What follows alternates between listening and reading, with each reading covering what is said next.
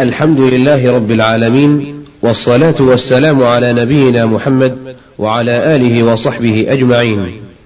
يسر إخوانكم في المكتبة السمعية بوقف السلام الخيري أن يقدم لكم المجموعة الأولى من سلسلة الدروس العلمية لكبار العلماء، ومن دروس هذه السلسلة المباركة كتاب التوحيد لشيخ الإسلام محمد بن عبد الوهاب رحمه الله شرح سماحة شيخ العلامة عبد الله بن حميد رحمه الله الشريط الثامن والعشرون. ما يلتفت إليه وما يزيده عليه. أنزل الله في شأنهم هذه الآية وأخبرت الآية بأنهم مؤمنون بأنهم مؤمنون قبل مقالتهم قلت لا تعتذروا قد كفرتم بعد إيمانكم. إن عفوا عن طائفة منكم. فكما قلنا إن الأحناف يرون حتى من صغر اسم المصحف أو الشمس بأن كان شميسه على وجه العيب والافتخار يرون أن هذه ردة. لأنها من أعظم آيات الله ومن آياته الليل والنهار والشمس والقمر فتصديره لها من باب الاحتقار والعيب لها. والتنقيص لشأنها والله قد عظمها وجعلها آية على دلالة آية على ربوبيته وكمال قدرته. وذكروا أشياء من هذا النمط حتى إنهم ذكروا بالنسبة للغنى. وهي أقل بكثير مما جاء أو بكثير مما يقوله بعض الناس. فذكر ابن مجاهد وغيره أن الرجل إذا استمع الغناء على وجه التلذذ به أنه يكفر. إذا سمعت تلك الشادية تبعث الأنات بالصوت الرخيم وتأتيه من هنا وهناك ثم جعلت تستمع لها معجب بصوتها متلذذا بما تعطيه من الغرام والأنات يقولون الحنفية أنه فالكفر ليس بالأمر هين وإن كان كثير من العلماء لا يوافقون على بل هذا محرم لكن يصل حد الكفر لا.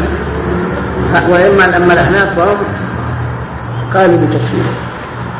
فإذا كان هذا فما ظنك من قال فلان أنت لحية دجن من باب التأييد له. فأصبح من تمسك بالسنة صار عيب وتنقيص ويعاب بها.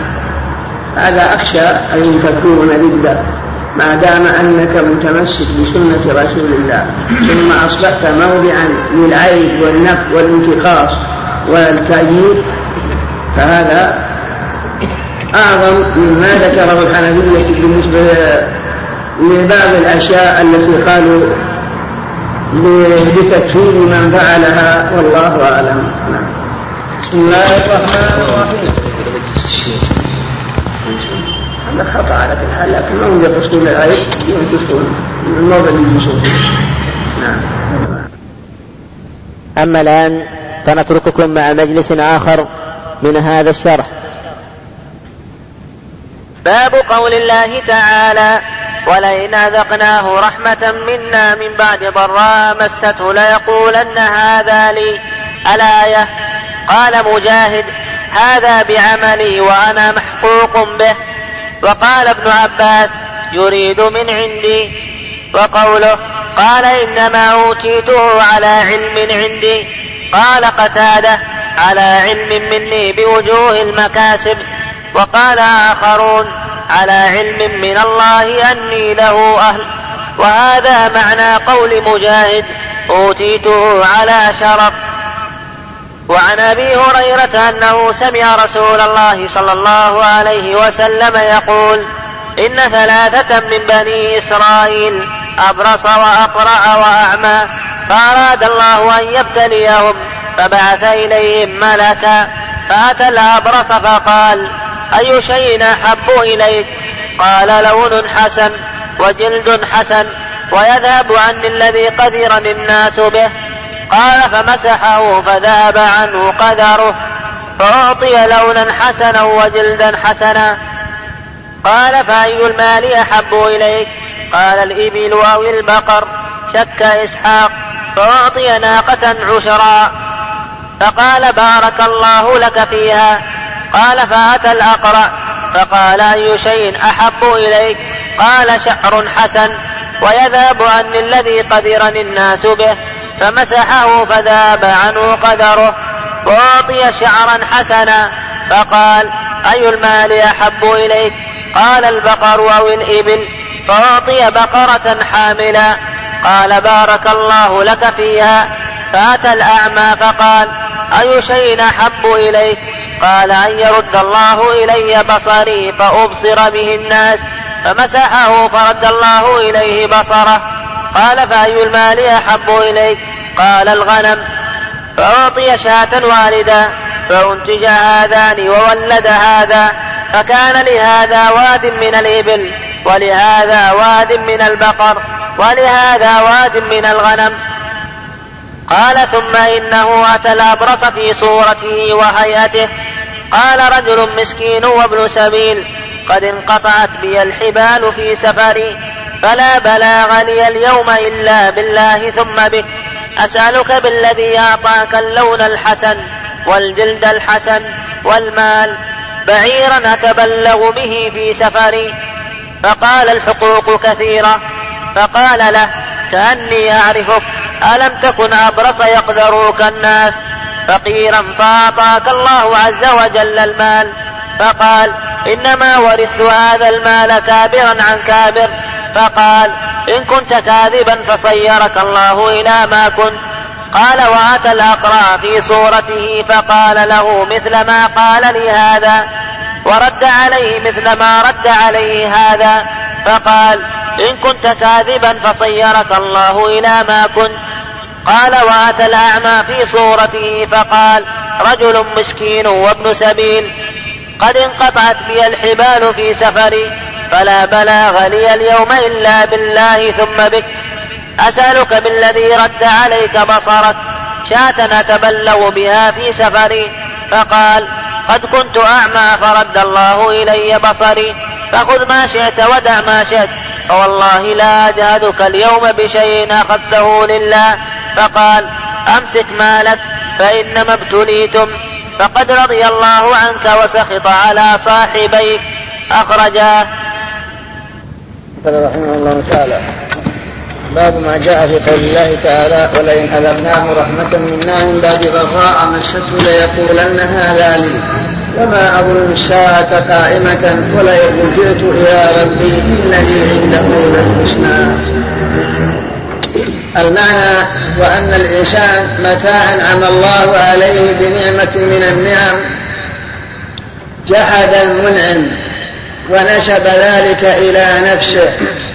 ولئن أذقنا الإنسان منا رحمة ولئن ولئن ولئن أذقنا الإنسان منا رحمة ولئن باب ما جاء في قول الله تعالى ولئن أذقنا الإنسان منا رحمة ثم نزعناها ولئن أذقنا الإنسان منا رحمة ليقولن هذا لي وما أظن الساعة قائمة. يزعم أنه مستحق لها وأنه جدير بها كما قال مجاهد كما قال مجاهد رحمه الله. قال مجاهد في تفسيره على هذا هذه الآية. وقول الإنسان هذا بعملي وأنا محقوق به. يعني أنا جديد بأن أكون مستحقا لهذا المال. المعنى هو أن الله أنعم عليك بنعمة المال والبدن والنعمة الأولاد فجعلت تتقلب في نعم الله. ثم تنسى المنعم تقول لا بل أنا أهل لهذا المال وأنا جدير بأن أكون من أهله. وقال ابن عباس يريد أن, أن هذا المال أو هذه النعمة هو من قبله لا من قبل الله. وقال مجا وقال قتادة هو على علم مني بوجوه المكاسب. يعني متى أنعم الله عليك بنعمة؟ قلت هذا من حلاقتي ومن نباهتي ومعرفتي بوجوه المكاسب. أعرف كيف أبيع أعرف كيف أشتري أعرف كيف أتوقف. وما أشبه ذلك. ونسيت المنعم المتفضل من هو. وهذا من جنس ما تقدم في قوله تعالى يعرفون نعمة الله ثم ينكرونها. يعني يعرف أن هذه من الله ثم ينكرها بأن ينسبها إلى أبيه وأنها انتقلت إليه بالميراث من أبيه ولم يدري من الذي ملكها أباه ومن الذي أبقاها عند أبيه ثم نقلها من أبيه إليه بالميراث. كل ذلك من الله سبحانه وتعالى.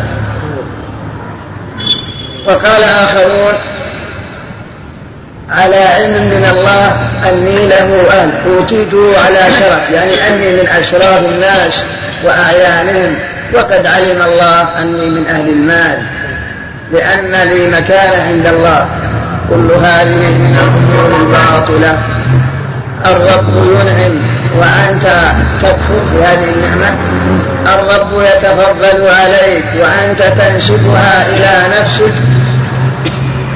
ثم شاق المصنف حديث أبي هريرة المشهور. وهو حديث عظيم. وكما في البخاري ومسلم. عن أبي هريرة رضي الله عنه أن رسول الله صلى الله عليه وسلم قال إن ثلاثة من بني إسرائيل أبرص واقرع وأعمى. أراد الله أن يبتليهم. فبعث إليهم ملكا فجاء إلى الأبرص. وهو في حالة كريرة. قال أي شيء أحب إليك؟ قال لون حسن وجلد حسن ويذهب عني الذي قد قدر الناس. يعني أعابني الناس به. فإن الناس يعيبون ويتنقصون بسبب البرص.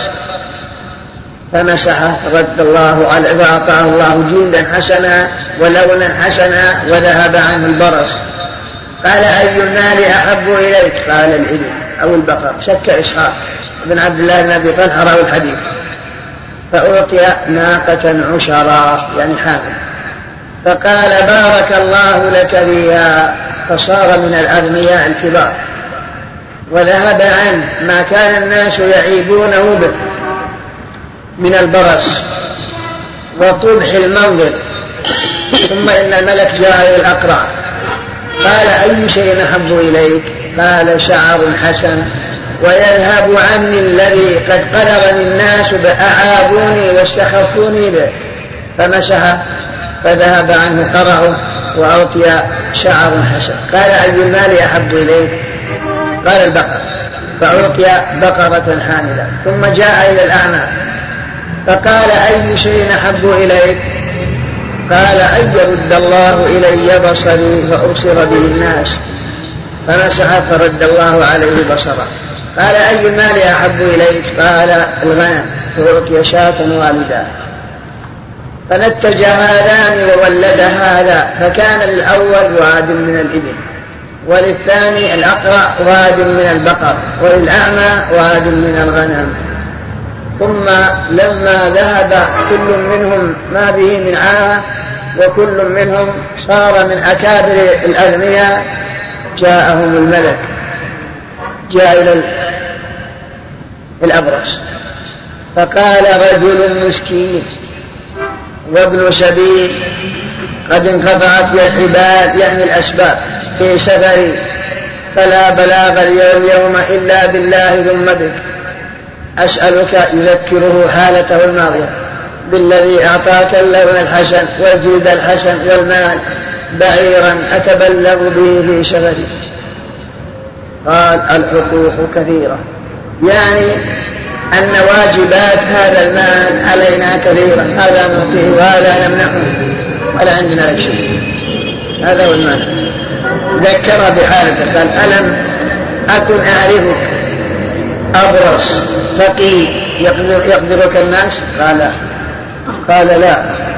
بل هذا المال ورثته كابرا عن كابر جدا عن جد. قال الملك إن كنت كاذبا فصيرك الله إلى ما كنت. فذهب ماله وعاد أبرص قبيح المنظر كما كان. لأنه لم يشكر الله على هذه النعمة ولم يعترف بها للمنعم المتفضل ولم يصرفها في مرضاة مشبيها فثلاثة أمور وقعت. أولا جحد نعمة الله ونسبها إلى أجداده.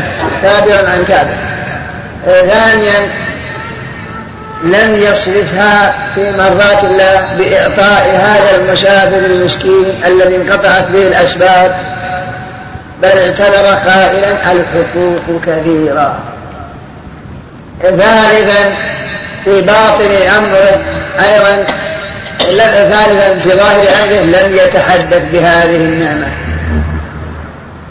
فلما فقد الشكر دعا عليه الملك قال إن كنت كاذب فصيرك الله إلى ما كنت فعاد كما كان. أبرص فتير يعيبه الناس ويستقبحونه.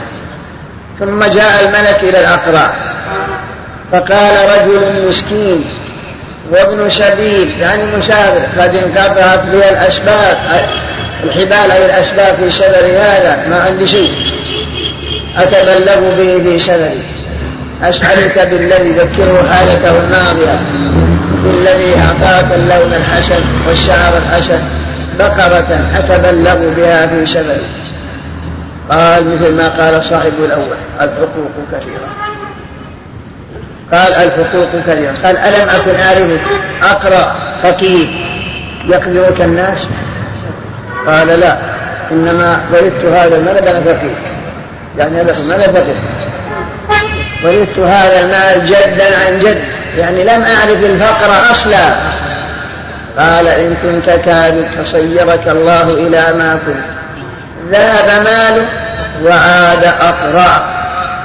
قبيح المنظر فقير كما كان عليه سابقا. ثم جاء إلى الأعمى.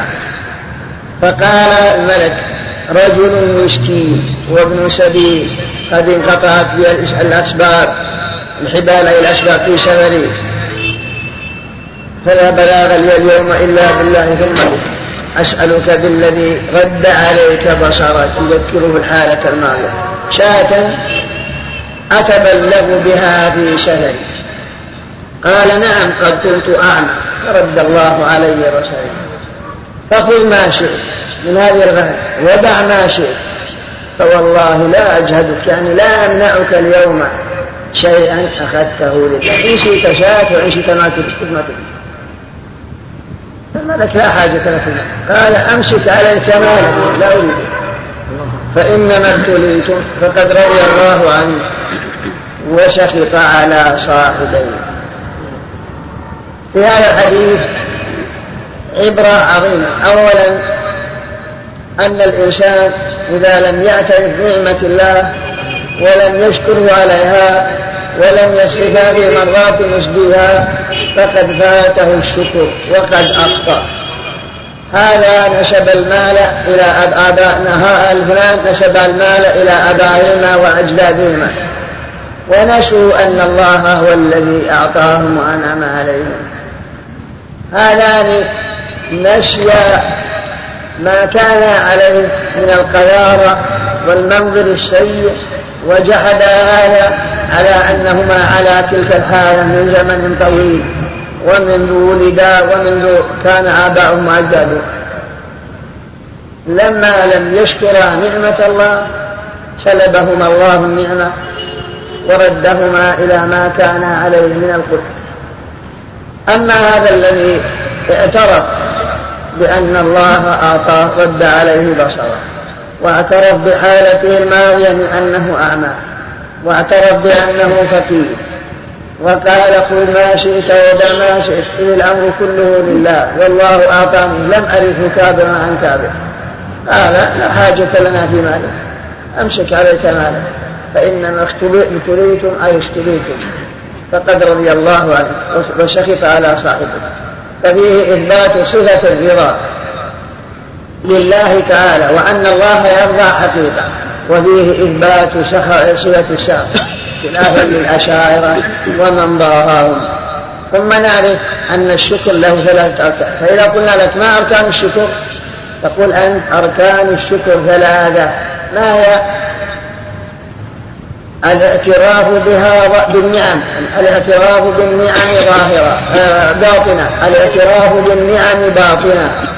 والتحدث بها ظاهرة وصرفها في مرضات مشبيها وموليها. هذه ثلاث أركان. تنطق بلسان أن الله هو الذي أعطاك وأنعم عليك. تعتقد هذا بقلبك. تصرف هذه النعم في مرات الله وما يقربك لديه وفي السبل التي شرعها من طرق البر وأعمال الخير.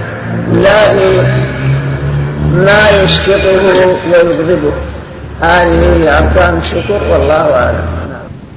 أما الآن فنترككم مع مجلس آخر من هذا الشرح. باب قول الله تعالى فلما آتاهما صالحا جعلا له شركاء فيما آتاهما الآية قال ابن حزم اتفقوا على تحريم كل اسم معبد لغير الله كعبد عمر وعبد الكعبة وما أشبه ذلك. حاشا عبد المطلب. وعن ابن عباس في الآية قال لما تغشى آدم حملت فأتاهما إبليس فقال إني صاحبكما الذي أخرجتكما من الجنة لتطيعانني أو لأجعلن له قرنائيا فيخرج من بطنك فيشقه ولا فعلن يخوفهما. سمياه عبد الحارث. فأبيا أن يطيعاه فخرج ميتا ثم حملت فأتاهما فذكر لهما فأدركهما حب الولد فسمياه عبد الحارث فذلك قوله جعلا له شركاء فيما آتاهما. رواه ابن أبي حاتم. وله بسند صحيح عن قتادة قال شركاء في طاعته ولم يكن في عبادته. وله بسند صحيح عن مجاهد في قوله لئن آتيتنا صالحا قال أشفقنا ألا يكون إنسانا وذكر معناه عن الحسن وسعيد وغيرهما. بسم الله الرحمن الرحيم. قال رحمه الله تعالى باب قول الله تعالى فلما آتاهما صالحا جعل له شركاء فيما آتاهما فتعالى الله عما يشركون. قوله جل وعلا فلما آتاهما صالحا. أول الآية هو الذي خلقكم من نفس واحدة وجعل منها زوجها ليسكن إليها. فلما تغشاها بمعنى وطئها حملت حملا خفيفا علقة ثم نطفة ثم علقة ثم مرة فمرت بها استمرت بهذا الحمل؟ فلما أثقلت وقاربت الولادة دعوا الله ربهما في وآدم لئن آتيتنا صالحا أي ولدا صالحا لنكونن من الشاكرين. فلما آتاهما صالحا جعلا له شركاء. فيما آتاهما أي سموه بغير اسم عبد الله أو عبد الرحمن بل جعلوه عبد الحارث لأن الشيطان جاءهما كما في حديث عباس قال لتطيعاني أو لا ولا أفعلن ولا أفعل أو لا أجعلن له قرن أيد. فيشق البطن فيخرج فيخرج ويشق بطنك الفقهاء توافقوا أولا امتنعوا ثلاث مرات وذكر تقدير الله وإذنه يخرج ميتا فتنة. قال ابن حجر اتفقوا على تحريم كل اسم معبد لغير الله كعبد عمر وعبد الكعبة حاشا عبد المطلب. أي أنه يحرم أن يتسمى الإنسان باسم معبد لغير الله كعبد شمس وعبد وعبد وعبد المسجد وما أشبه ذلك. فلا يجوز العبودية كلها لله تعالى. والعبودية معناها تكتب الخضوع والتذلل لله جل وعلا فلا خضوع ولا تذلل من أحد لأحد إلا, إلا, إلا من العبد لخالقه وباريه. فيحرم أن تسمي عبد الكعبة أو عبد عمر أو عبد آه، الحارث أو ما أشبه ذلك. حاشا عبد المطلب يعني فإنه جائز. والمراد بعبد المطلب هو جد النبي صلى الله عليه وسلم هو المستثنى لهذا جاء في حديث معروف وحين ارتجاج النبي قال أنا النبي لا كذب أنا أنا ابن عبد المطلب. فهذا يحتمل أمرين. الأول يدل على الجواز. وقالوا ليس هو عبد المطلب بمعنى أنه عابد الله وخاضع الله بل بمعنى أنه عبد مملوك شراء المطلب. وذلك أن جد النبي صلى الله عليه وسلم شهد كان عند اخباره بالمدينة فجاء به عمه من المدينة إلى مكة لعظات أبيه وقد غير لونه الشمر صار أسود من الشمس. لما قدم به عمه على أهل مكة قالوا هذا عبد المطلب. ظنوا أنه عبد أي مملوك فيه لما فيه من الإسودان وإلا هو ابن أخيه. فعلقه هذا الاسم فسمي عبد المطلب. لهذا لا يدخل بمعنى عبد الكعبة عبد عمر عبد فلان لأنه قال لأن أهل مكة قالوا عبد المطلب بمعنى أنه رقيقه ولكن ولهذا السفن ولكن بعض العلماء يمنع. حتى عبد المطلب وعبد شمس وعبد الدار. فقد تقول ما دام أنه ممنوع كيف يقول الرسول أنا أنا النبي لا كذب أنا ابن عبد المطلب؟ وكذلك القبيلة من بني عبد شمس الذين منهم عثمان وغيره بني عبد الدار بني كذا. فهذه عبودية. أجاب الشارح هنا كغيره قال فرقا بين الإنشاء وبين الإخبار. فهؤلاء يخبرون عن أمر مضى فهذا لا مانع. عبد شمس عبد الدار عبد مناف أما الإنشاء بأن تسمي عبد شمس أو عبد الدار أو عبد هذا لا يجوز. ففرق بين ما إذا أخبرت عن شخص قد مضى لا يعرف إلا بأن صار علما له وفرقا بينما إن شاء بأن تسمي ولدك هذا الاسم. فتسميتك لولدك هذا هو الحرام الذي حكم عنه اتفقوا على تحريم كل اسم معبد لغير الله. وحكايتك عن عبد المطلب وعن عبد شمس وعن عبد الدار وما أشبه ذلك فإنك لم ترضى ولم تسميهم بهذا الاسم. وإنما تخبر عن شيء مضى. وصار لهم كعلما معروفا عند العرب ففرقا بين الإنشاء وبين الإخبار. قال ابن عباس رضي الله عنه في قوله فلما أتاهما صالحا يعني أن حواء حملت حملا لما قاربت الوضع جاءها الشيطان. فقال لتطيعني ولا أفعلن ولا أفعلن سمياه عبد الحارث فأدركهما حب الولد فخشي عليه فامتنع لعلمهما أن هذا لا يجوز. فسمياه عبد الله. فمات الثاني مثل حملت به جاءهما الشيطان فسمياه عبد الحارث فأبيا بل سمياه عبيد الله. فمات وهكذا. لما جاء الثالث أدركهما حب الولد فسمياه عبد الحارث لأنه جعل يقومهما ويزعم أنه سيجعل للولد في بطن أمه قرني وعد الأيد هو الذكر من ذكور الوعد فالذكر يسمى أيد يعني بأن يجعل لولدها قرني وعد حتى يشق البطن عند الخروج. ولكن لم يطيعاه غير أن حب الولد بعد ما تكرر الأمر أدركهما فسمياه عبد الحارث شفقة عليه فأنزل الله فلما آتاهما أولا يعدان لئن آتيتنا صالحا لنكونن من الشاكرين. وحقيقة الشكر كما مر هو صرف النعم في مرضاة الله. أحد أركان الشكر. هؤلاء آدم وحواء لم يشكرا حيث سمياه عبد الحارث قال الله فلما آتاهما صالحا جعل له شركاء فيما آتاهما فتعالى الله عما يشركون. حيث سمياه عبد الحارث وجاءنا قد عن قتادة أنه أدركه ما حب الولد جعل له شركاء في طاعته ولم يكن في عبادته ثم لم يعبدوا وإنما أطاعوا حيث قال لهما سمياه عبد الحارث قال وجعل له شركاء يعني في الطاعة. وجاء عن الحسن وسعيد عن مجاهد أشفقا أن لا يكون إنسانا بأن يكون بهيمة لما قال لا أفعلن ولا أفعلن ورجال بعض الروايات لا أجعلنه بهيمة خشي أن يكون بهيمة فسمياه عبد الحارث. فأشفق أن لا يكون إنسانا فسمياه بهذه التسمية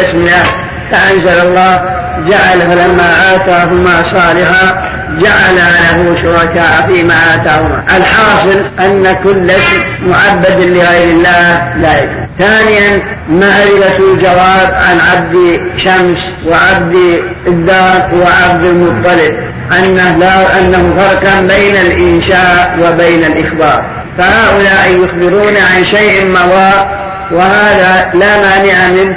وأن تريد إنشاء تسمية لولدك الجديد. هذا لا يجوز. هذا جواب عما كان ما سمى عبد شمس عبد الدار عبد وما أشبه ذلك. ثالثا هذه الحكاية المروية عن عباس.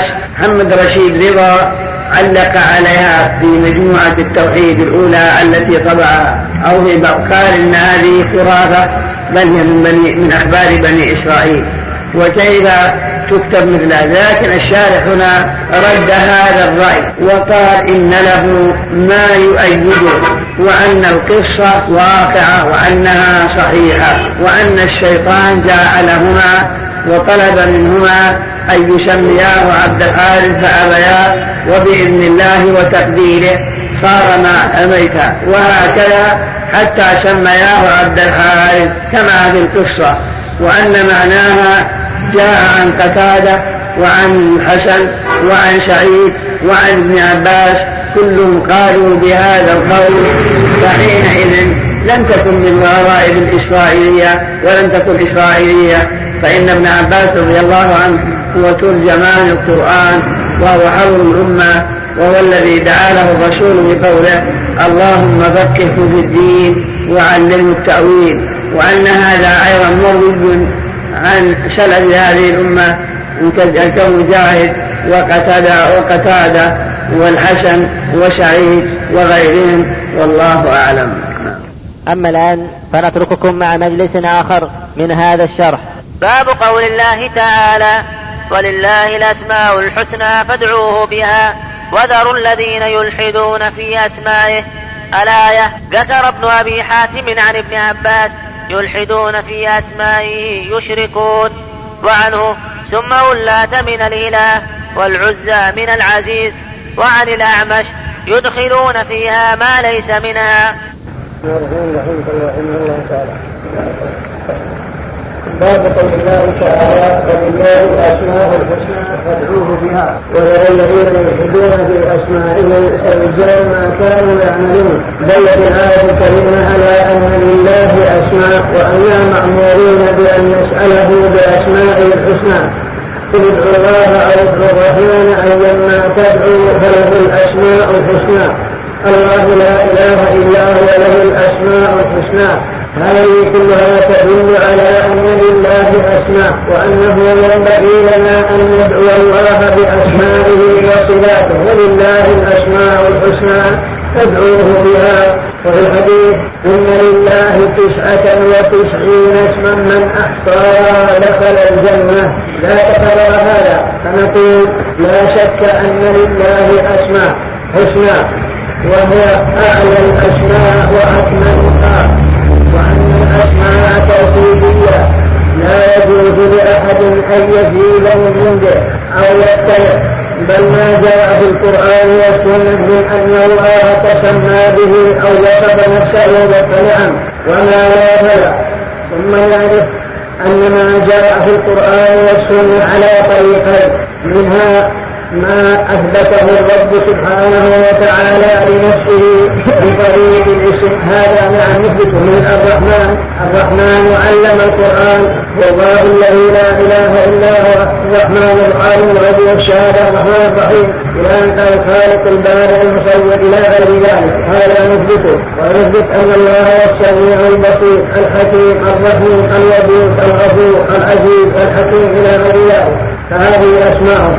ومنها ما جاء على طريق الإخبار. فما جاء على طريق الإخبار لا يشتق له اسم نزل ولقد فتن الذين من قبلهم فأخبر بأن الله فتن الذين من قبلهم فلا يجوز أن نسميه فاتن مثلا فلا نقول إن الله هو الفاتن أو الناصر أو المستهزئ أو الكاهن الله يستهزئ به لأن هذا جاء على طريق الإخبار.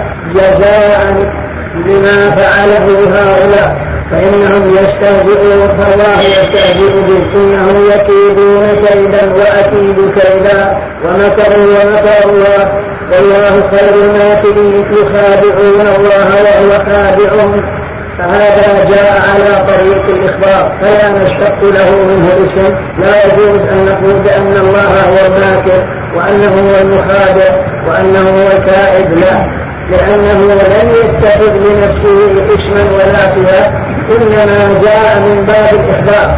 فباب الإخبار أوسع من باب التسمي فرقا بين باب التسمي وباب الإخبار. فباب الإخبار أوسع. العلامة ابن القيم ما معناه في آية يقول معنى ومكروا ومكر الله. والله خير الناصرين ويمكرون ويمكر الله. هو في مقابلة ما فعلوا والمكر ومجازاتهم على وجه الاحتهال نظير ما فعلوا فإن الله يقول وجزاء سيئة سيئة مثلها. هذا يقع. وقد يقع الكيد أيضا فيما لا نحن إنهم يكيدون كيدا وأكيد وهو أكيد كيدا تريد أن تسمي الله أن الله الكائد لا جاء في القرآن معنى وأكيد كيدا يعني أقابل ما صنعوه من الكيد بأن أجعل لهذا المكيد فرجا ومخرجا لا أنه يقابلهم بنظير ما صنعوه.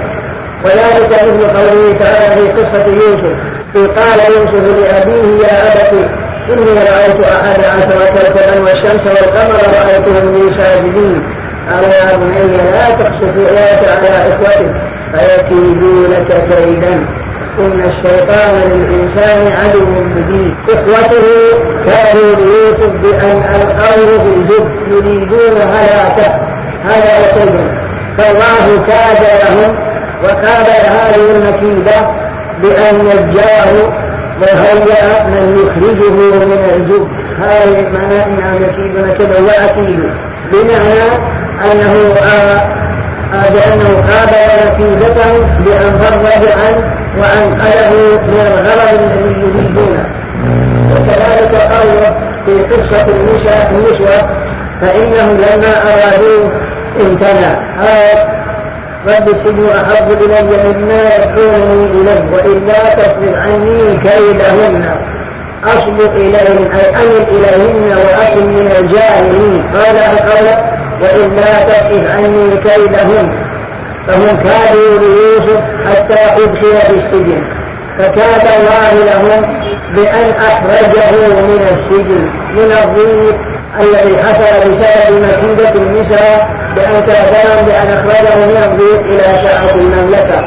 لا أنه يقابل الكيد بالكيد لا يقابل الكيد بالفرس الذي يخرجه ويجعله ويؤيره لذلك المكيد هذا هو المعنى. ثم نعرف معنى قول النبي صلى الله عليه وسلم إن لله تسعة وتسعين اسما من أحصاها. دخل الجنة. معنى من أحصاها؟ هنا ثلاث مراتب. أولا أردها وحفظها ثانيا معرفة معناها وما دلت عليه. هذا كما ثالثا الدعاء بهذه الأسماء. هذا هو الإحصاء وهو أنك تدعو الله بأسمائه وصفاته. هذا معناه من أحصاها فتقول أسألك بأسمائك الحسنى وصفاتك العلى أن تغفر لي وأن ترزقني العلم النافع والعمل الصالح. هذا داخل هنا ليس المراد العبد فقط أنك تعد الأسماء وتحصل لك الجنة لا هي بمعنى الأسماء حفظها ومعرفة معناها ودعاء الله بها لأنه يقول ولله الأسماء الحسنى فادعوه بها. الأمر الثالث ما يتعلق بالأسماء. نعرف أن الأسماء على تدعو الله بالأسماء على حسب حاجته. فتذكر الاسم المناسب لحاجته. فمثلا تسأل الله العلم. فتقول يا معلم إبراهيم علمني. مثلا يا غفور اغفر أسألك أن تغفر لي. ويا رحيم ارحمني. لا تقل يا رحيم. مثلا علمني. أو يا رحيم آه، ارزقني. بس وتقول يا رجال ارزقني يا رحيم ارحمني وما اشبه ذلك فذكر الله بالاسماء المناسبه لحاجته ثم إذا كان لها مقابل فلا يجوز لك أن تسأل الله بالمقابل فقط. الذي هو به فتعرف أن من الأسماء أن الله هو المالك المعطي النافع الضار المعز الملك فلا تقل يا يا مالك يا ملك يا ضار يا ما يا معطي يا ما يا عزيز يا يا يا ملك أسألك أن ترزقني ما تقابل فلا مانع الأمر الرابع ما يتعلق بهذا الدعاء بالأسماء متضمن الأمرين إما دعاء عبادة أو دعاء مسألة فدعاء العبادة مثل تصل بالأسماء وتبدأ بالأسماء بمعنى أنك تعظم الأسماء وتقدسها فهذا دعاء عبادة تدعو الله عز الرحمن أيما تدعو فله الأسماء الحسنى. اللهم أنت الله لا إله إلا أنت. أنت الواحد الأحد الفرد العظيم. الصمد الذي لم يلد ولم يولد ولم يكن له كفوا لا إله إلا أنت وحدك لا شريك لك. بس هذا يسمى دعاء عبادة دعاء المسألة. تقول يا رب لا ترزقني. أن تطلب شيء وترزقني هذا دعاء مسألة يا غفار اغفرني هذا دعاء مسألة فدعاء العبادة هو مجرد الثناء مثل سبحان الله والحمد لله والله أكبر. هذا دعاء عبادة. لا إله إلا الله. دعاء عبادة. فإذا قلت أسألك الجنة هذا دعاء مسألة. فدعاء العبادة هو الثناء الماء ما تطلب شيء. لا تستعيذ بالماء ولا تطلب الجنة ولا تسأل رزق ولا تسأل علم نافع ولا أي شيء. إنما تقدس الله وتعظمه وتنزهه. قل سبحان الله على نفرك سبحان الله بغار نفسه سبحان الله زينة عرشه سبحان الله مداد كلماته. هذا إيش؟ هذا يسمى دعاء عبادة فإنك تعظمه وتتقرب إليه بهذا معلوم قصدك تتقرب إليه بهذا. لكن لم لم يكن دعاء مسألة فإن اقترح هذا فيقول لك دعاء العبادة مستلزم لدعاء المسألة. ودعاء المسألة متضمن لدعاء العبادة. فأنت إذا سبحت وأولات وعظمت لا شك أنك تريد شيء. الله عنك بأي هيبة ودعاء ودعاء العبادة مستلزم لدعاء المسألة. ودعاء المسألة متضمن لدعاء العبادة. وهذا واضح. قد تقول أحب أن أفهم أكثر. دلالة الالتزام ودلالة التضمن. بل هناك أمر ثالث دلالة المطابقة. فالدلالة ثلاث دلالة التزام ودلالة تضمن ودلالة المطابقة. نرجع ذلك نقول لك نعم كل هذا صحيح. هناك دلالة التزام مثل ما بينا في دعاء المسألة ودعاء العبادة وكذلك دعاء التوضؤ وهناك دعاء مطابقة آخر. فإذا أردت فهم هذا نقول مثلا من أسماء الله جل وعلا الرحمن الرحيم. الرحمن دل على صفة الرحمة وعلى الذات. دلالة مطابقة دلالة مطابقة لأن لا يمكن وجود رحمة بالله. هل يمكن وجود رحمة بدون لا؟ فلهذا قال هذه دلالة مقارنة فدلالة الرحمة على الذات بمجموعها صارت دلالة مطابقة ودلت على الرحمن على العلم على صفة العلم. دلالة التزام دلالة التزام لأنه لا يمكن أن يرحمك إلا وهو عالم فهل يرحمك من لا يعلم؟ لا. فصارت الرحمن دل على صلة العلم دلالة التزام من لازم صلة الرحمة له صلة إثبات صلة العلم. لأن لا يمكن وجود رحمة بدون علم. وكذلك دلالة التنمر ولا الحياة فلا يمكن وجود رحمة بدون الحياة فإذا أثبتنا له أنه الرحمن. استلزم إثبات صلة العلم واستلزم إثبات وتضمن إثبات إثبات يتضمن ست التناقض وهكذا بقية الصفات. هذا معنى. وقد نوضح أكثر دلالة الالتزام ودلالة التضمن من أمثلة ما يوضحون أكثر لو اشتغلت به. مثلا اشتريتها من زيد بيت بالرياض بيتك بيتي الواقع في محل كذا وكذا وحددت أربعة بألف ريال طيب هذا وقع العقد على فنازعت أنت وإياه فنازعت أنت وإياه في البيبان يعني البيبان لك. يقول البائع يقول لك خلاص. دلالة تضمن فالبيع وقع على الأرض وعلى الجدران وعلى الخشب وعلى الطيب وعلى البيبان المركبة. دلالة تضمن هذا معنى يعني بتكون من داخل. طيب في بيارة برا قال أنا البيارة ما خرج إلا أنك بصبع من يفتح من بيتك تصب فيها البيارة والبيارة في الشارع. قال لا أنا البيارة منفصلة عن عن المحدود. أنا ما جئتك إلا هذا المحدود. والبيارة منفصلة برا. قلت أنت أنا شيء. أي صحيح أنها منفصلة لكن أنا شفت عليها. نقول خلق البيع دلالة التجار لأن الاتجاه هو مكان خارج عن المبيع برا.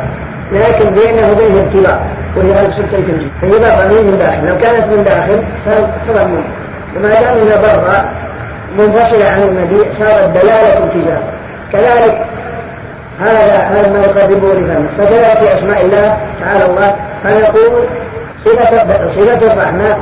دلت على العلم دلالة التزام لأن لا يمكن وجود رحمة إلا بعلم وهكذا بقية الصفات ثم أيضا نعرف أن الأسماء والصفات التي يجب إثباتها لله سبحانه وتعالى وما أثبتها لنفسه وأثبتها له رسوله صلى الله عليه وسلم على وجه التسمي لا على وجه الإخبار من الكيف وهو شديد المحال أو الفاتن أو الصانع أو الماكن ثم نعرف أن ما كان يجري على ألسنة الناس الآن لا ينكر الصانع مثلا.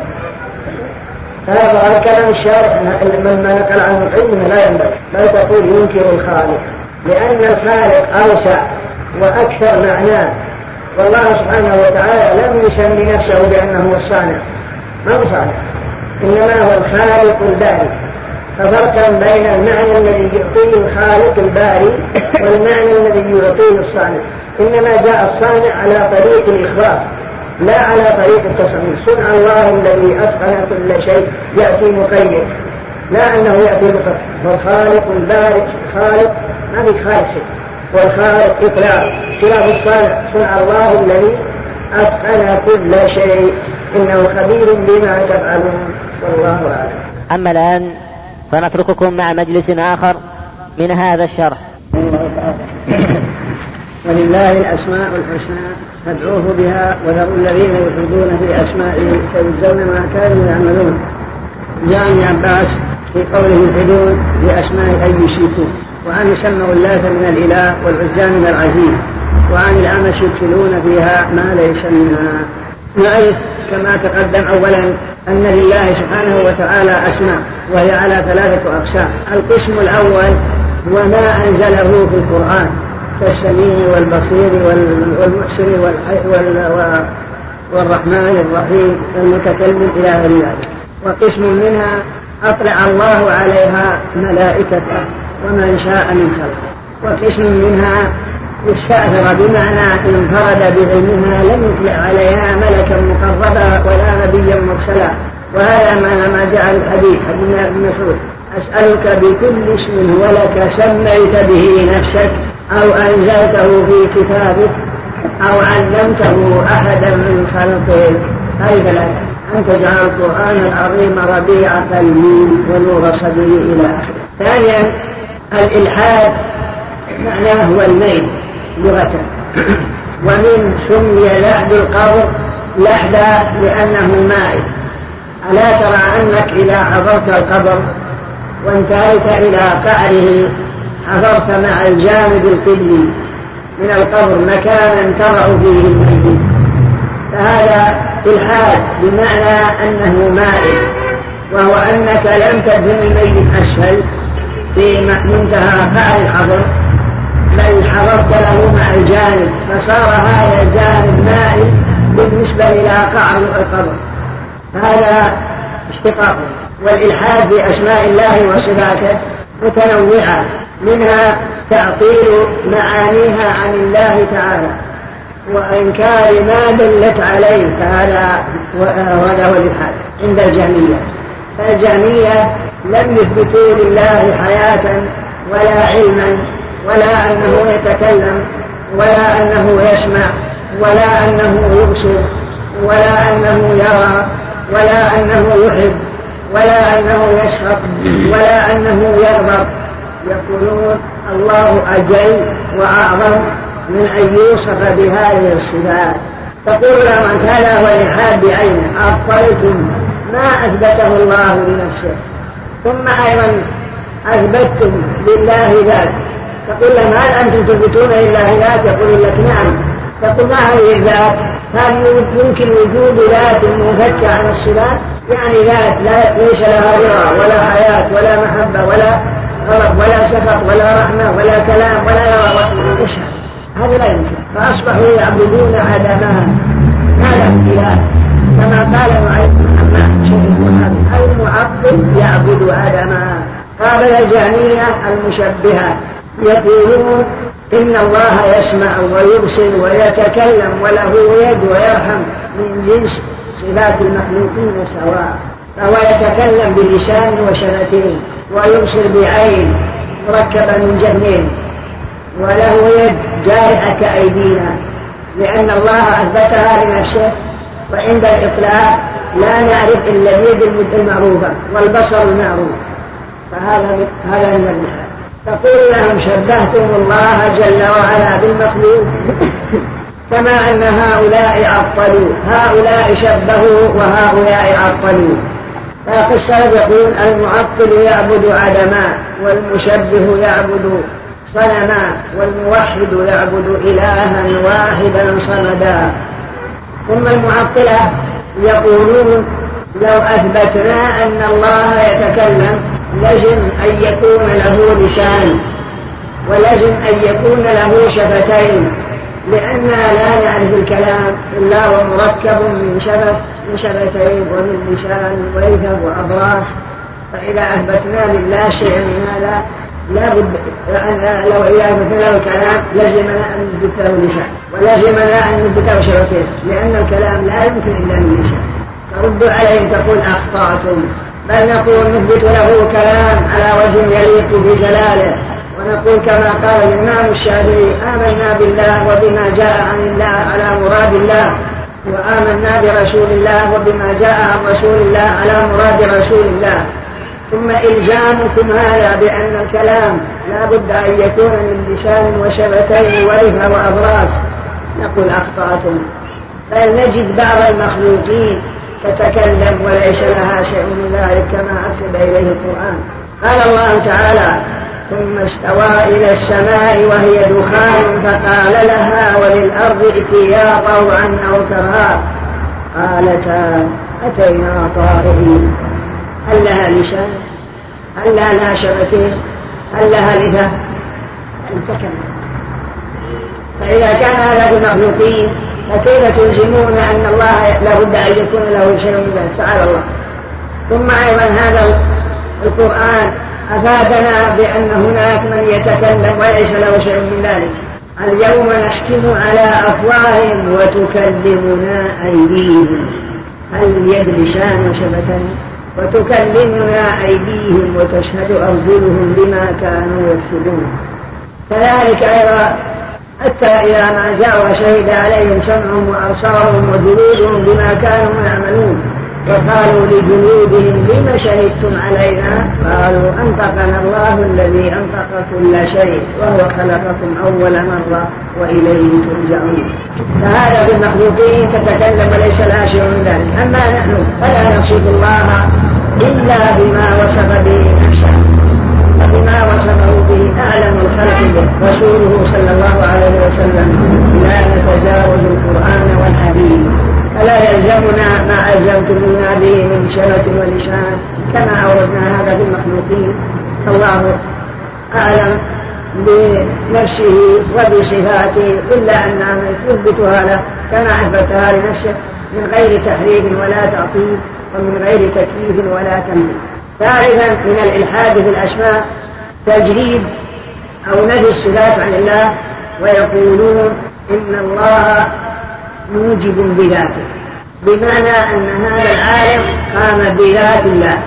ذات الله تكون هذا العالم بناء على ذات الله. الله فذات الله هي الموجبة. والموجبة. لا يثبتون أن الله خالق رازق مقدر محيي لا يقولون أن الفعال في الحقيقة هي ذات الله. نقول لهم يعني الموجب ذاته إلا الله سبحانه وبحمده لا يستطيع تعالى الله. وهذا هو رأي الفلاسفة ومن الإلحاد في الأسماء والصفات ما فعله المشركون. حيث سموا آلهتهم بشيء اشتقوها بسم الله؟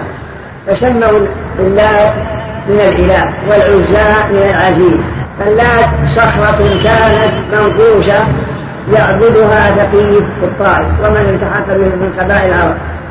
والعزى شجرة سمر كانت بوادي نخلة تعبدها قريش ومن التحق بها من قبائل العرب. والرسول صلى الله عليه وسلم أزال هذين الصنمين كما هو معلوم في كتب السير والتواريخ. ولما كانت واقعة أحد وحصل على المسلمين ما حصل جعل أبو سفيان يقول أبيكم محمد؟ قال الرسول لا تجيبون. قال أبيكم ابن أبي قحافة؟ قال الرسول لا تجيبون. قال أبيكم ابن الخطاب؟ قال الرسول لا تجيبون. قال أبو سفيان إن هؤلاء قتلوا.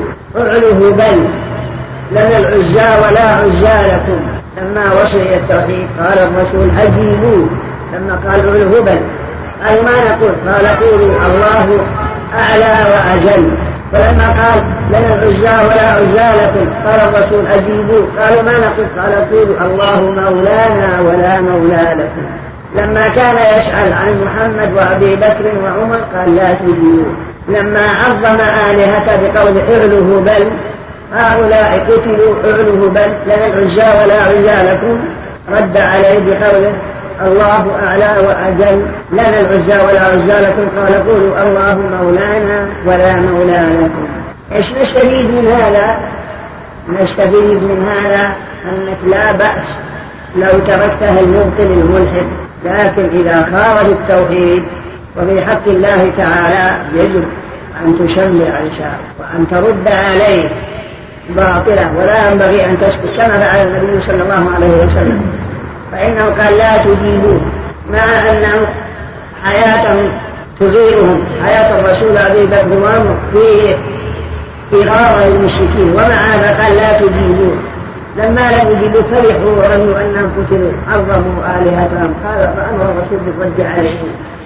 فدل على أنه متى انتهكت محارم الله أو ألحد بأسماء الله وصفاته لا يجوز لك أن تسكت وترد عليهم الخلاف وبين خطأهم كما في واقعة أحد المشارك إليها ثم أسماء الله سبحانه وتعالى كلها دلت على صفات. إن جرت تابعا لما قبلها فهي صفة وإن انقطعت عما قبلها فهي علم. ثم العلم في معنى الصفة. العلم في معنى الصفة. مثل الحمد لله رب العالمين الرحمن الرحيم هذه صفات لله سبحانه وتعالى. فإذا قطعتها عن سابقها كما قرأت الرحمن علم القرآن خلق الإنسان علمه البيان. جرى الرحمن من غير أن يكون تابعا صار علم الصلة إن جرت تابعا صارت صلة وإن قطعت صارت علما. أي اسم من أسماء الله سبحانه وتعالى. من الرحمن على العرش استوى. وأن يسموا اللات من الإله والعزى من العزيز. وعن الأعمش يدخلون فيها ما ليس منها هذا أيضا من الإلحاد وهو أنهم يدخلون في أسماء الله ما ليس منها كتسميتهم له بالفاتن والماكر والخادع والمستهزي يعني ما أخبر الله به عن نفسه في مقابل عن عمل عملوا وجزاء سيئة سيئة مثلها اشتقوا له منها اسم كما تقدمت الإشارة إليه. وكما قال ابن القيم في شأن الأسماء أن كل اسم يدل على صفة يقول أسماؤه دلت على صفاته. يعني أن الأسماء كلها تدل على صفة. والحاصل أن مذهب سلف الأمة وأئمتها هو إثبات الصفات إثبات الحقيقة على وجه يليق بجلاله. يثبت يقينا أن الله له سمع وله بصر ويقينا أنه يحب ويرضى ويغضب ويسخط ويرحم وأنه هو الودود وأنه هو الكريم.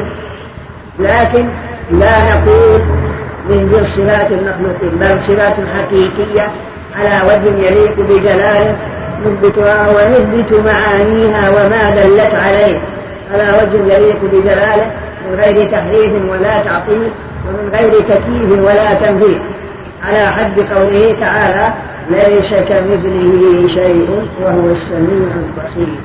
هذا هو مذهب أهل السنة درج عليه أئمة السلف من المالكية والحنابلة والشافعية والأحناف وأهل الحديث. أما الصحابة فهم لم يختلفوا في العقيدة أبدا ولم يقع بينهم أي خلاف بالكلية ولا يمكن أن تجد عن بينهم خلاف إنما وقع بينهم خلاف في بعض المسائل النظرية أما العقائد فهم متفقون وإنما وقع الخلاف في أوائل القرن الثاني. بسبب جعد بن درهم الذي نشر مقالته وأخذها عن جم بن ثم نشرها جام ونسبت هذا المذهب الخبيث الجانية إلى جم وجهم هذا روى هذا المذهب عن الجعد بن درهم. والجعد بن درهم أخذ عن أبان بن شمعان. وأبان بن شمعان أخذ عن طالوت ابن أخت لبيد بن الأعصم اليهودي. وطالوت أخذ عن خالد الذي الذي شعر النبي صلى الله عليه وسلم. فهي وراثة يهودية. هذا هو مذهب الجميع لكن بالنسبة إلى الجعد بن درهم لما أظهر هذه المقالة في أيام بني أمية وكان في العراق والوالي على العراق من قبل بني أمية خالد بن عبد الله القسري قام خطيبا في عيد الإضحى والناس في صفوفهم قال في خطبته أيها الناس ضحوا تقبل الله ضحاياكم فإني مضح بالجعد بن درهم وهو يسمع. لأنه زعم أن الله لم يتخذ إبراهيم خليلا ولم يكلم موسى تكليما. أيوه.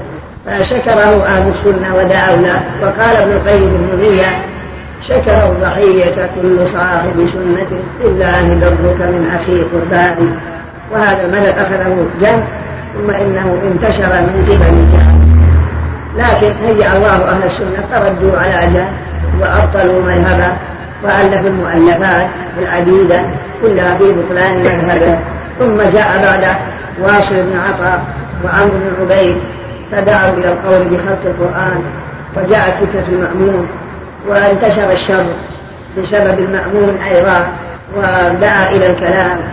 ودعا إلى ترجمة كتب الأوائل ويقول ابن تيمية شيخ الإسلام ابن تيمية في هذا المعنى إن المأمون مولع بكتب الأوائل وقد كتب إلى ملك الروم في قبرص يقول له ابعث إلي المكتبة التي قبلك فلما وصل الكتاب إلى ملك قبرص أكبر هذا وعظمه ولا يستطيع أن يعمل شيئا فدعا القساوسة والأساقرة ويقول ابن تيمية شيخ الإسلام ابن تيمية في هذا المعنى إن المأمون مولع بكتب الأوائل وقد كتب إلى ملك الروم في قبرص يقول له ابعث إلي المكتبة التي قبلك فلما وصل الكتاب إلى ملك قبرص أكبر هذا وعظمه ولا يستطيع أن يعمل شيئا. فدعا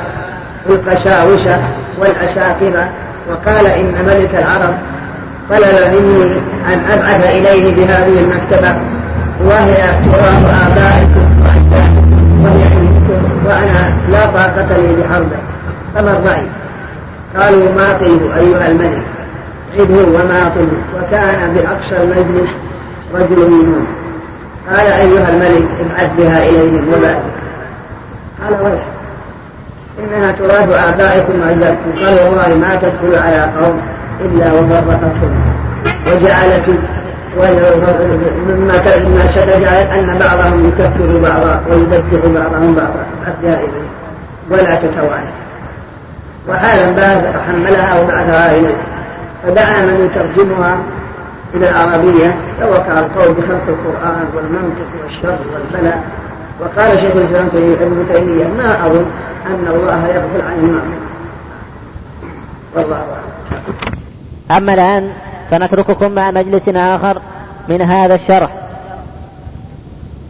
باب لا يقال السلام على الله في الصحيح عن ابن مسعود رضي الله عنه قال كنا إذا كنا مع النبي صلى الله عليه وسلم في الصلاة قلنا السلام على الله من عباده السلام على فلان وفلان. فقال النبي صلى الله عليه وسلم لا تقولوا السلام على الله فإن الله هو السلام. لا يقال السلام على الله من عباده المعنى وأنه لا ينبغي أن تقول السلام على الله. لأنك تسلم أنت على الله. لأن الله هو المسلم لا أنه هو المسلم. ففرقا بين اسم الفاعل وبين اسم المفعول. ولهذا جاء في حديث المشهور الصحيح عن ابن مسعود رضي الله عنه. قال كنا نقول قبل أن يفرض علينا التشهد السلام على الله من عباده السلام على جبريل وميكائيل. فقال النبي صلى الله عليه وسلم لا تقولوا السلام على الله من عباده فإن الله هو السلام ولكن قولوا التحيات لله والصلوات إلى آخره. فقوله صلى الله عليه وسلم لا تقولوا السلام على الله من عباده. السلام معناه وأن الله يسلم المسلم عليه يسلمه من كل أذى وشر وبلاء. فإذا قلت لك السلام عليكم معنى أني أدعو لك بالسلام. وأدعو لك بالسلام بأن الله يسلمك من كل شر وبلاء. فلا يناسب أن تقول السلام على الله. إذا من الذي يسلم الله؟ فالله لن يحتاج إلى أن يسلم عليه أحد.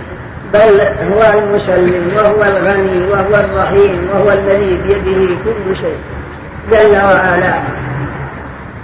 وإنما هو المسلم. هذا هو المعنى. وقول كنا نقول قبل أن يفرض علينا التشهد. فهم من هذا بل علم أن التشهد فرض من فرائض الصلاة. وأن ابن مسعود فهم بأن الله فرض عليهم التشهد. فلا تصح صلاتك حتى تقول التحيات لله والصلوات. ولهذا ذهب كثير من أهل العلم أو أكثرهم بأن التشهد الأخير ركن من أركان الصلاة. لا تصح الصلاة بدونه ولا يسقط لا سهوا ولا جهلا بل لا بد منه. كنا نقول قبل أن يفرض علينا التشهد السلام على الله من عباده يعني أن عباده يسلمون عليه. فرد النبي صلى الله عليه وسلم هذا بقول فإن الله هو السلام لا أنه يسلم عليه بل هو الذي يسلم على هو الذي يسلم عباده من كل ما يغنيهم. هذا هو معناه.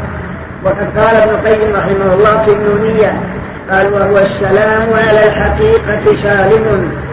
وهو السلام على الحقيقة سالم من كل عيب ومن نقصان. فهو سالم من كل عيب ومن كل نقص ومن كل شيء. ثم هو الذي هو المسلم لعباده من كل ما يؤذيهم ثم الإسلام لفظة الإسلام معنى الإسلام وأنك إذا تمسكت بالإسلام نتيجة تمسكك بالإسلام وثمرة الإسلام هو أن الله هو أنك تسلم من النار ومن الشر والبلاء وتكون معرضا لرحمة الله وعفوه ببركة الإسلام. وهذا المعنى موجود في السلام موجود في السلام. فإنه فإنك إذا تعلقت بهذا الاسم وعملت بمقتضى هذا الاسم فإن الله يسلمك من النار ومن كل شيء يؤذيك كما يفيده معنى الإسلام. كنا يقول قبل أن يفرض علينا التشهد السلام على الله من عباده السلام على جبريل وميكائيل. فقال النبي صلى الله عليه وسلم لا تقولوا السلام على الله من عباده. فإنه ليس محتاج إلى سلامك ولكن الله هو السلام. أنت المحتاج إلى أنه يسلم وهو اسم من أسمائه ألا ترى أنك إذا انصرفت من الصلاة كما في حديث ثوبان تقول اللهم أنت السلام ومنك السلام تباركت يا ذا الجلال والإكرام. فقولك اللهم أنت السلام والسلام جل وعلا. ومنه السلام لك من كل ما يؤذيك والمسلم لك من النار. تباركت بمعنى تعاظمت. يا ذا الجلال يا ذا العظمة. ولكن قولوا التحيات إلى آخره والله أعلم. أما الآن فنترككم مع مجلس آخر من هذا الشرح. باب قول اللهم اغفر لي إن شئت في الصحيح عن أبي هريرة أن رسول الله صلى الله عليه وسلم قال لا يقول أحدكم اللهم اغفر لي إن شئت اللهم ارحمني إن شئت أزم المسألة فإن الله لا مكره له. ولمسلم وليعظم الرغبة فإن الله لا يتعاظمه شيء أعطاه. رحمه الله تعالى باب قول اللهم اغفر لي إن شئت. يعني من النهي عن ذلك. وهو أنك عندما تسأل الله وتدعوه لا ينبغي أن تقول اللهم أعطني إن شئت اللهم ارحمني إن شئت اللهم اغفر لي إن شئت اللهم احفظني إن شئت. لا ينبغي هذا. يدل عليه. ولك اللهم اغفر لي إن شئت. يدل على الفتوح من قبلك أنت. كأنك غير مبالي بحصول المغفرة. إن حصلت فتحصل وإلا فلا تحصل. فبها إشعار بالفتور وعدم المبالاة بإجابة الدعوة التي هي مغفرة الذنوب فإذا قلت اللهم اغفر لي إن شئت يعني وإن شئت فلا تغفر فيه إلماح على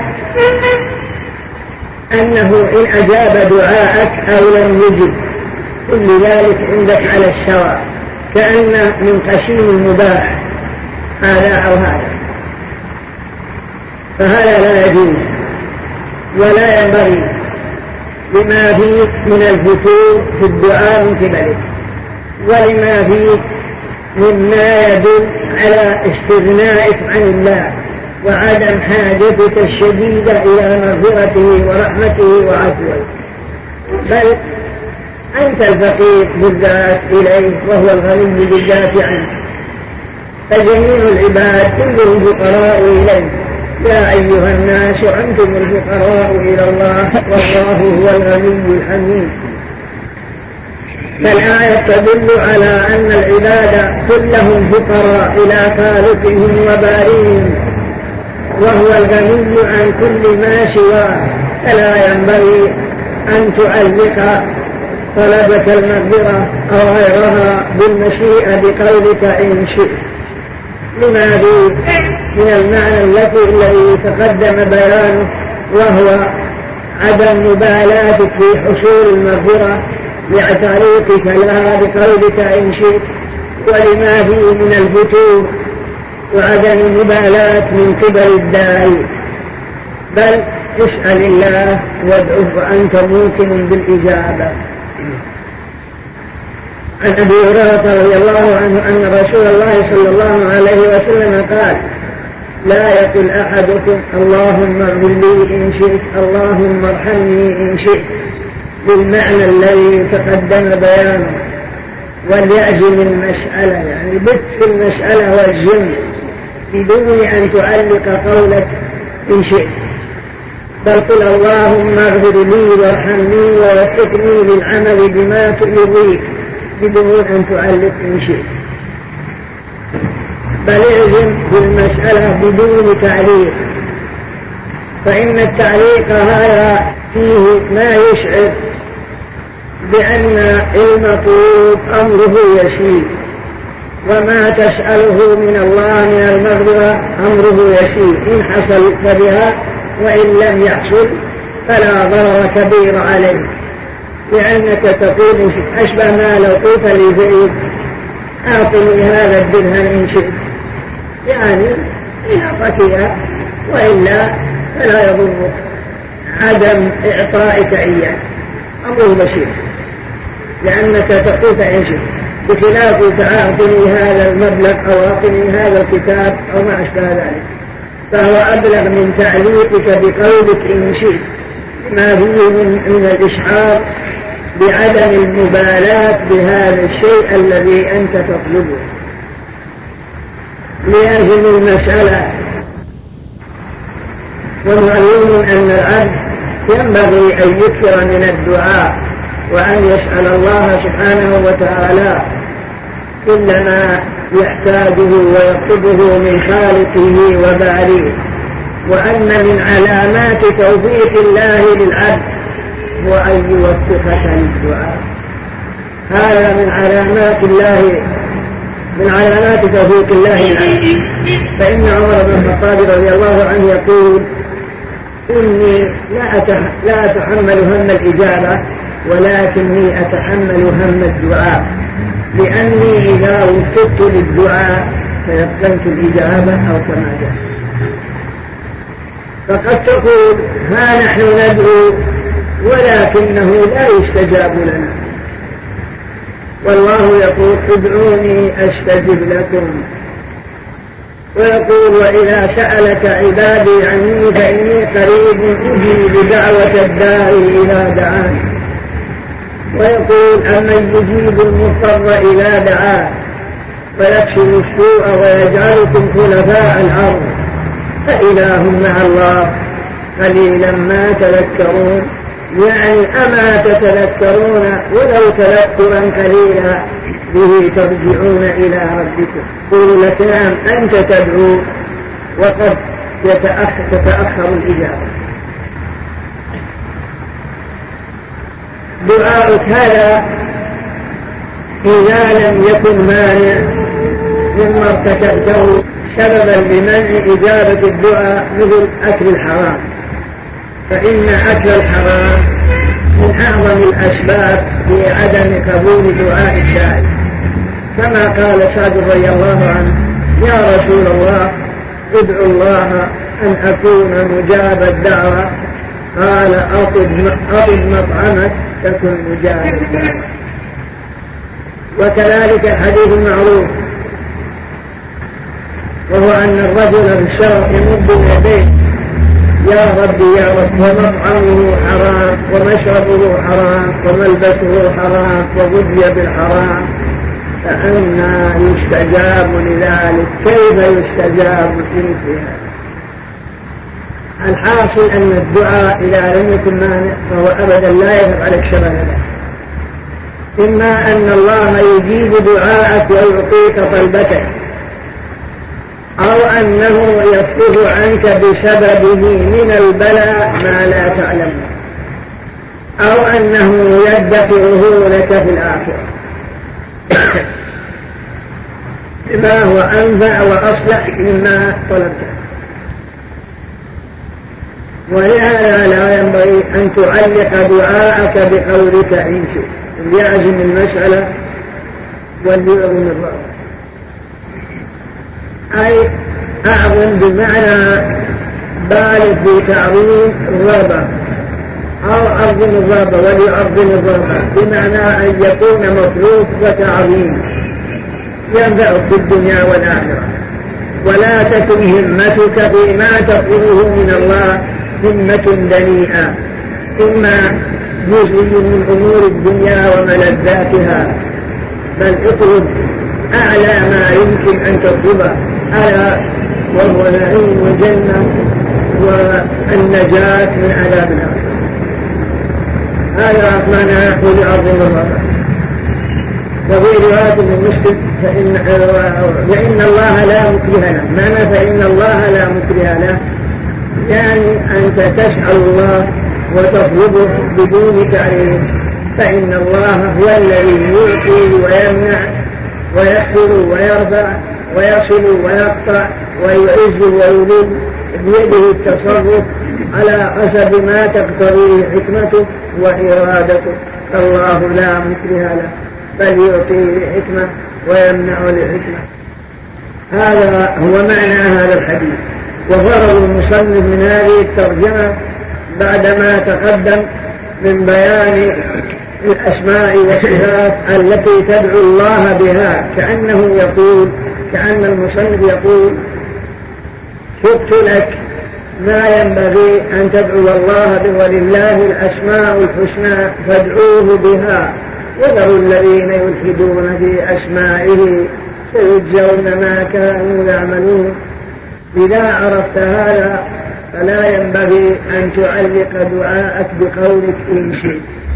بل اعزم بالمسألة واطلب أعظم شيء وهو دخول الجنة والنجاة دخول الجنة والنجاة من النار. هذا هو الذي ينبغي أن تعلقه بقولك إن شئت أعطني إن شئت ارحمني إن شئت إلى آخره.